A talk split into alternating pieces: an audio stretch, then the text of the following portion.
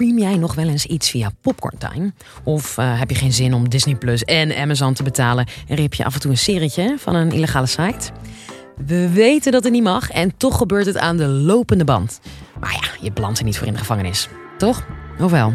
Nou, hoe dat zit hoor je van Bart Schermer, hoogleraar privacy en cybercrime van Universiteit Leiden. Dit is de Universiteit van Nederland. Piraterij is een misdrijf. Piraterij is een misdrijf. Herinnert u het zich nog, dit filmpje? 2004 hebben we het over. De filmindustrie wilde ons overtuigen dat downloaden toch echt een misdrijf is. En dat deden ze door die boodschap op dvd's te zetten die je legaal gekocht had in de winkel. Maar de boodschap uit deze film was in 2004 niet, of althans niet helemaal correct. Piraterij is weliswaar een misdrijf, maar downloaden, waar dit filmpje natuurlijk op gericht is, dat was geen misdrijf. Dat is nu anders. Sinds april 2014 is het downloaden van filmpjes uit illegale bron een misdrijf. En toch doen we het allemaal.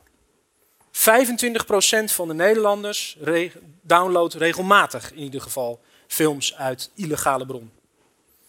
En dat levert de filmindustrie jaarlijks zo'n 78 miljoen euro schade op, inclusief BTW. Is dat erg? Moeten we daar als samenleving wat mee? Um, om dat te kunnen begrijpen, moeten we even terug in de tijd naar het begin van het auteursrecht. En het begin van het auteursrecht, dat ligt ongeveer op 600 na Christus. In ieder geval, 600 na Christus is voor het eerst dat er een verhaal bekend is wat over auteursrecht en auteursrechtschendingen ging.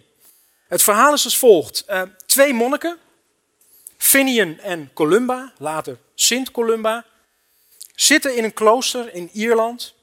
En Finian heeft een prachtige Bijbel gemaakt. Hij heeft die Bijbel met mooie letters geschreven. En het ziet er fantastisch uit. Hij is er heel trots op. En Columba is eigenlijk best wel een beetje jaloers. En Columba besluit op een dag om dat boek te stelen. Niet om het voor zichzelf te houden, nee, om het te kunnen kopiëren. En dat duurde in die tijd wel eventjes. Je kon niet naar de printer toe lopen, naar de kopieerapparaat. Dus hij was een paar weken bezig om dat boek te kopiëren. En toen hij het boek gekopieerd had, toen gaf hij het terug aan Finian. En dat deed hij eigenlijk redelijk triomfantelijk. Zo, kijk, hier is je boek. Ik heb je boek gekopieerd. En Finian die ontplofte. Hij zegt, wat? Je hebt mijn boek gekopieerd. Dat is mijn Bijbel. Ik heb hem gemaakt. Hij is niet van jou. Hij is alleen van mij. Dat is een beetje de stelling van de auteursrechtlobby in Nederland. Hè? En Columba, die was zich van geen kwaad bewust. Die zat van, oh, wat is daar nou erg aan? Ik heb dat boek van je geleend, ik heb een kopie gemaakt. En nu kun jij plezier van het boek hebben. En ik kan ook plezier van het boek hebben. Dus waar doen we moeilijk over? Sharing is caring. Dat is een beetje het standpunt van zeg, de Piratenpartij in Nederland. En de vraag is dan, wie heeft gelijk van deze twee? Ze kwamen er niet uit en Finian zei, we gaan naar de koning van Ierland toe.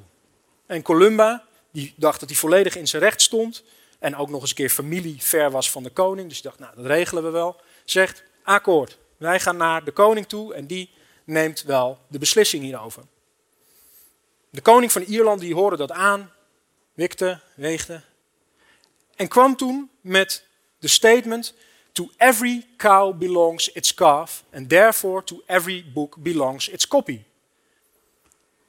Elke koe, het kalf is van de koe en daarom elke kopie is van het originele boek en daarom heeft Finian gelijk. En Finian werd in het gelijk gesteld. Dit ging over wat we noemen morele rechten. Wat heb je voor rechten als maker? Waar kun je aanspraak op maken? Dit had nog niks met geld te maken.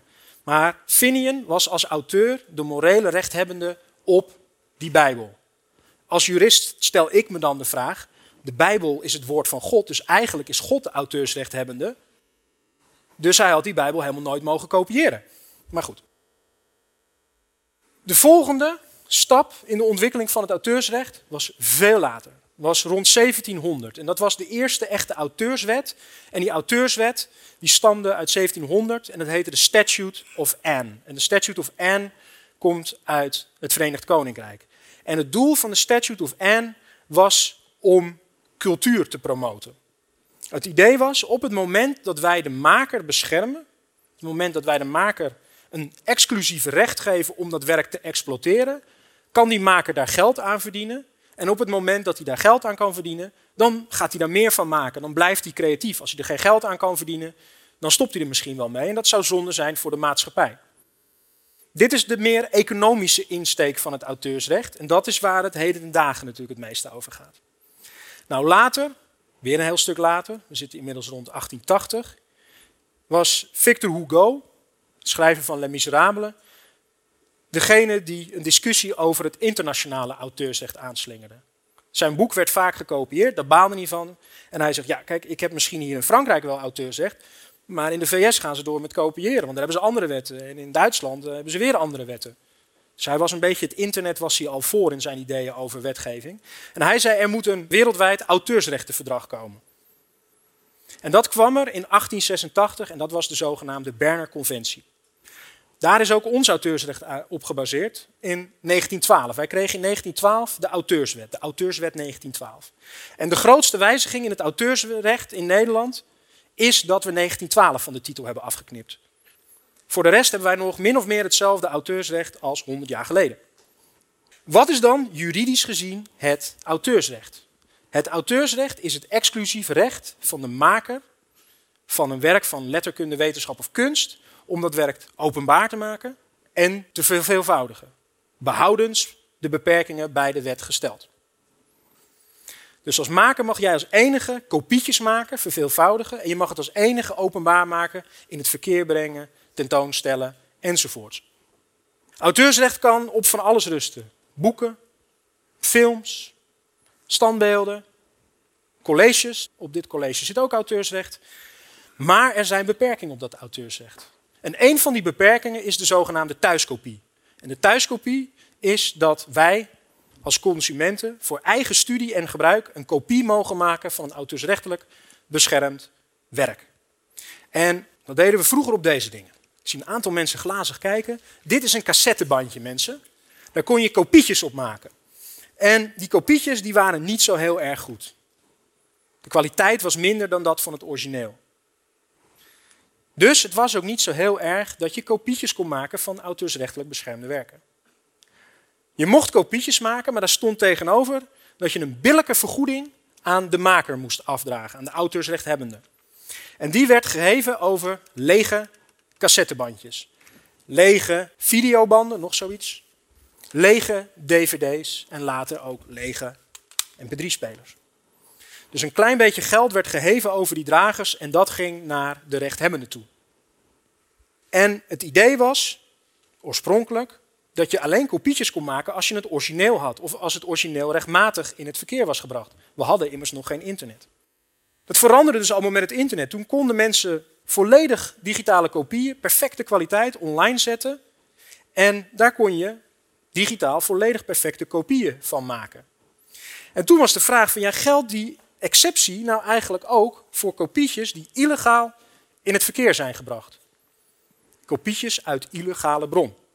En de toenmalige minister van Justitie, minister Heersballing, zei: Ja, wij mogen ook als consumenten kopietjes maken uit illegale bron.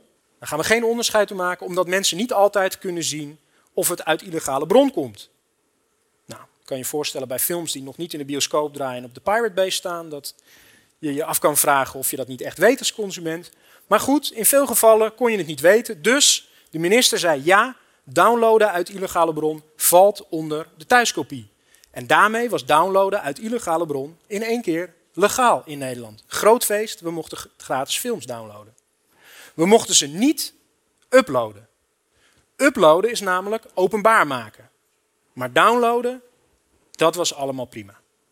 Dus we hadden een beetje een soort eh, softdrugsbeleid, een soort gedoogbeleid. Je mag het niet in het verkeer brengen, maar je mag het wel afnemen.